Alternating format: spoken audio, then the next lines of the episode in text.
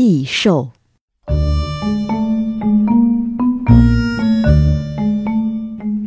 这是从前发生在越后，也就是今天日本新泻县山里的一件事。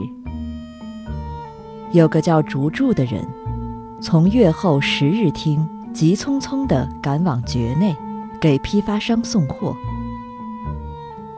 途中，错过午饭时间的竹柱停下来吃饭。忽然，有一头怪兽拨开山谷里的竹丛，朝他走来。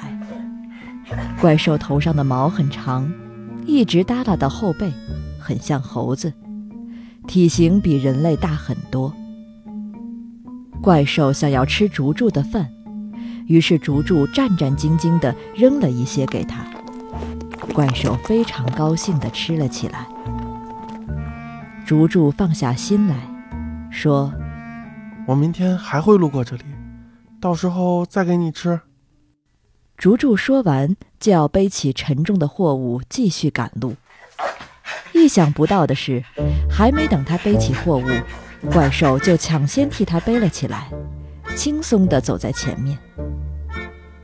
怪兽走到绝内附近，便放下货物，爬回山里去了。那速度真是急如风啊！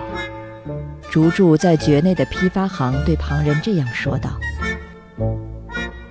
这头怪兽的原型是什么呢？据说遇到过这头怪兽的不止竹柱一人。